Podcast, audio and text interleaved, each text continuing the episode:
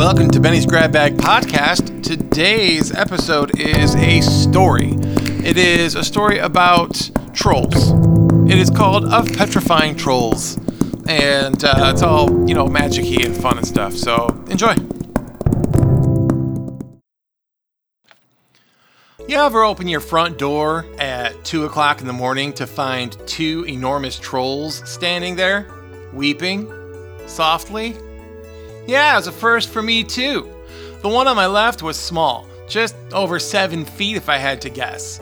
She wore what most female trolls wear galoshes, nicely pressed slacks, a button up shirt, and beautifully handcrafted jewelry that proudly displayed the skulls of her first few kills, complete with their names printed neatly across the forehead. The big male on the right was also dressed traditionally in the manner of male trolls.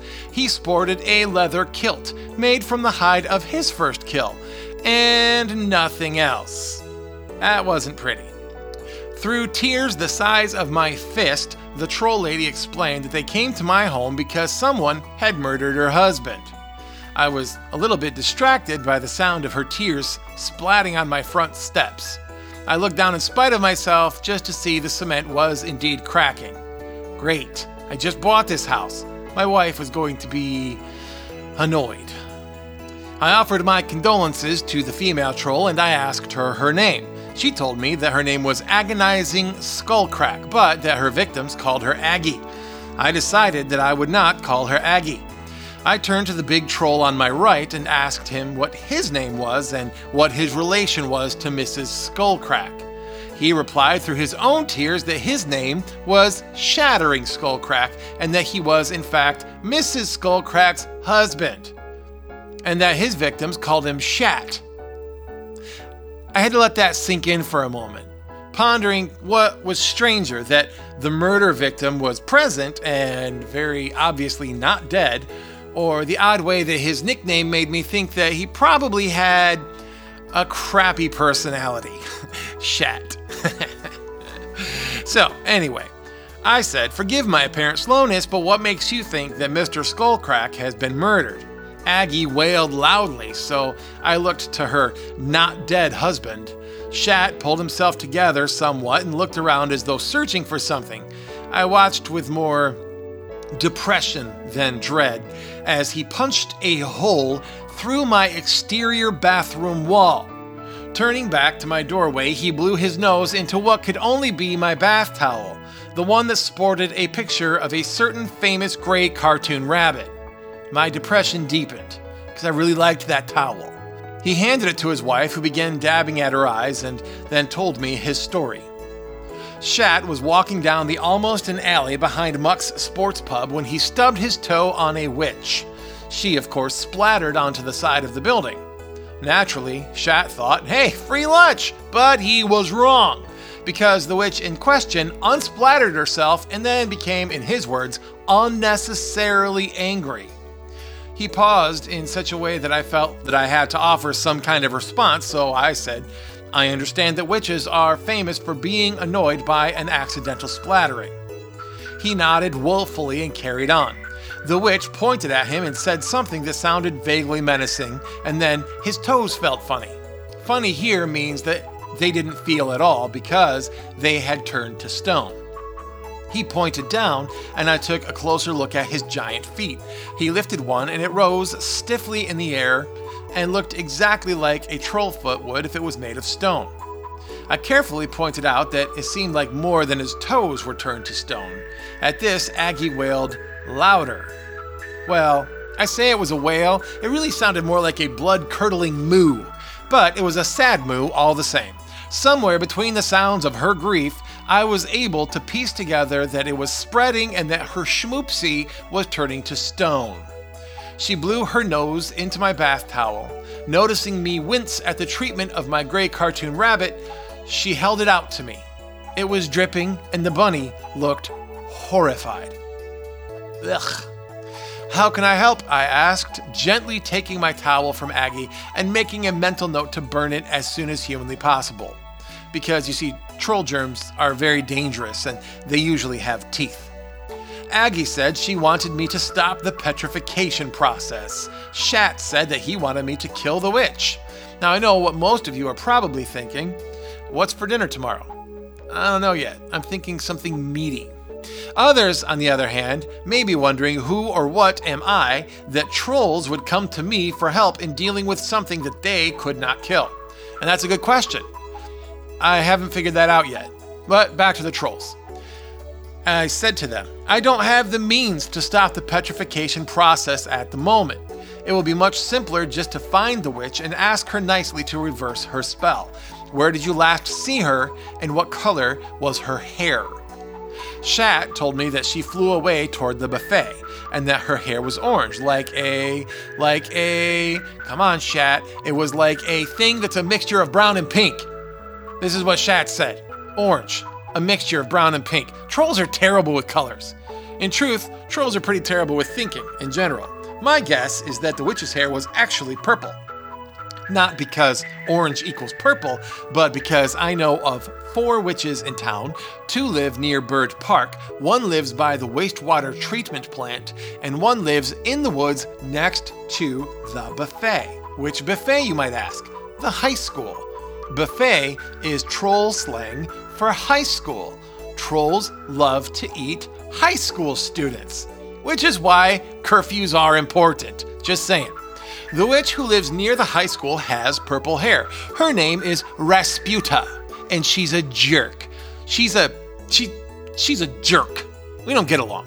Rasputa is also a flyer, unlike the other three witches. I had no doubt that she was the witch in question.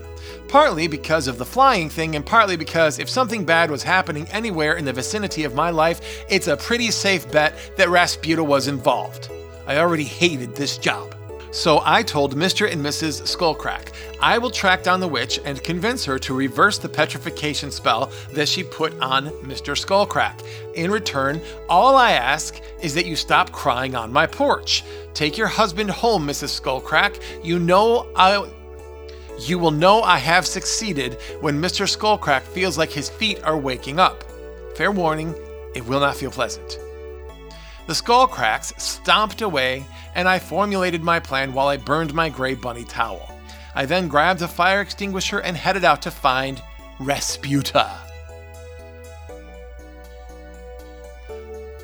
I made my way through the woods near the high school. Well, near the buffet. I knew Rasputa was around here somewhere, in part because I could smell the decay of her stupid face, and in part because she was standing directly in front of me. Rasputa, I said by way of greeting. Pig nipple, Rasputa replied. What a jerk. I understand you were introduced to Mr. Skullcrack earlier this evening, I said. He and his re- wife have asked that I appeal to your better nature and ask you to kindly unpetrify his foot. Rasputa agreed that my request was completely reasonable, but for one small problem. Apparently, she recently cooked and ate her better nature. She then explained to me in lurid detail how not only would she not unpetrify Shat, but that she needed to excuse herself because I interrupted her gathering ingredients for a new spell that she was working on. It seems she was intending to train some pigeons to twice daily desecrate the two new troll statues that were soon to be part of Tecumseh's art walk. I frowned. Two troll statues. I had to ask. You petrified another troll? Rasputa said yes and no. The spell that she cast on Shat was contagious. Anyone within six feet of him would be petrified as well. Rasputa's hideous features twisted into what I can only guess was supposed to be a smile. Or maybe gas. She did this stupid baby voice thing that she does when she thinks she's being cute, and she said that she hoped I didn't get terribly close to the skull cracks. Otherwise, there would be a statue of a stupid human as well, and she would need extra ingredients for her pigeon poop spell. And it was at that moment that I realized I couldn't feel my toes. she really is a jerk. It's okay, I came prepared. Rasputa, I said, do you really want to start this fight? I let you off easy last time. I don't think I will this time. she cackled in an ugly manner and said that last time I had her at a disadvantage, which makes sense because our last exchange was in the middle of Apple Pumpkin Festival when I stopped her from turning a little girl into a candle. It's a long story. Anyway, back to stupid face Rasputa. What's she going on about? Oh, oh yeah, how she only gave in because she couldn't have the public knowing she was a witch. This time, though, there's no witnesses, blah, blah, blah. Haha. Just exactly what I'm looking for. So, you finally admit, I say, that you are the one who cast the spell that made the deer population of Tecumseh semi intelligent and overtly militant. And that it's your fault that they are trying to destroy the bees by eating all of the flowers in people's yards. And you're the reason they are constantly going kamikaze on the traffic enthusiastically. You have no idea what I have in store for this town. The deer are just the beginning. There's so much more coming. I realize I sound ridiculous trying to talk like her. I promise her dumb voice is even worse.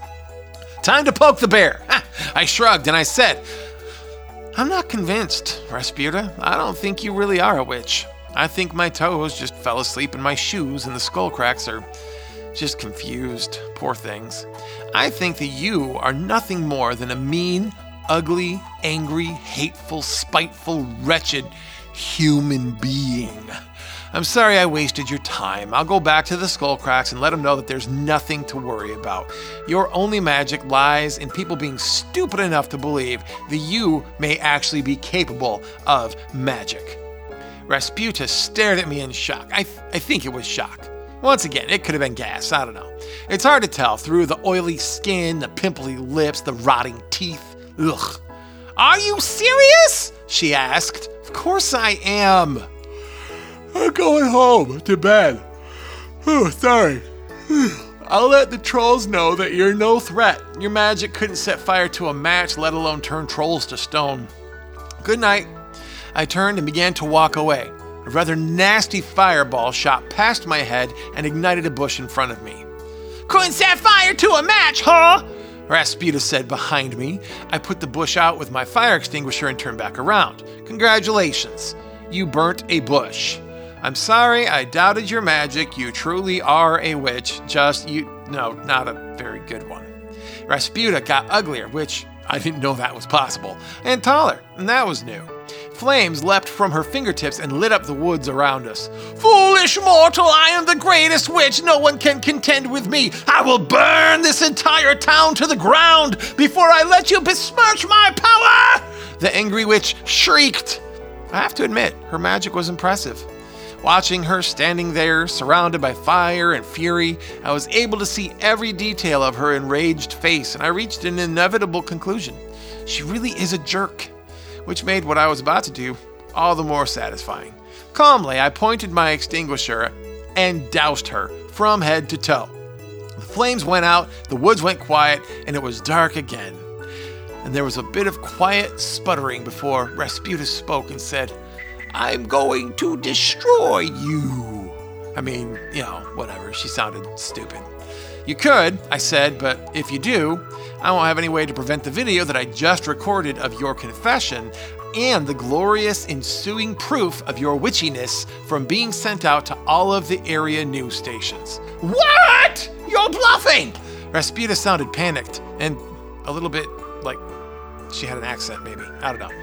Probably because witches who threaten arson and murder really don't do well under the public scrutiny of small towns. Just saying even less so when brought to the attention of the supernatural authorities charged with keeping magic a secret. And I just happened to have their phone number.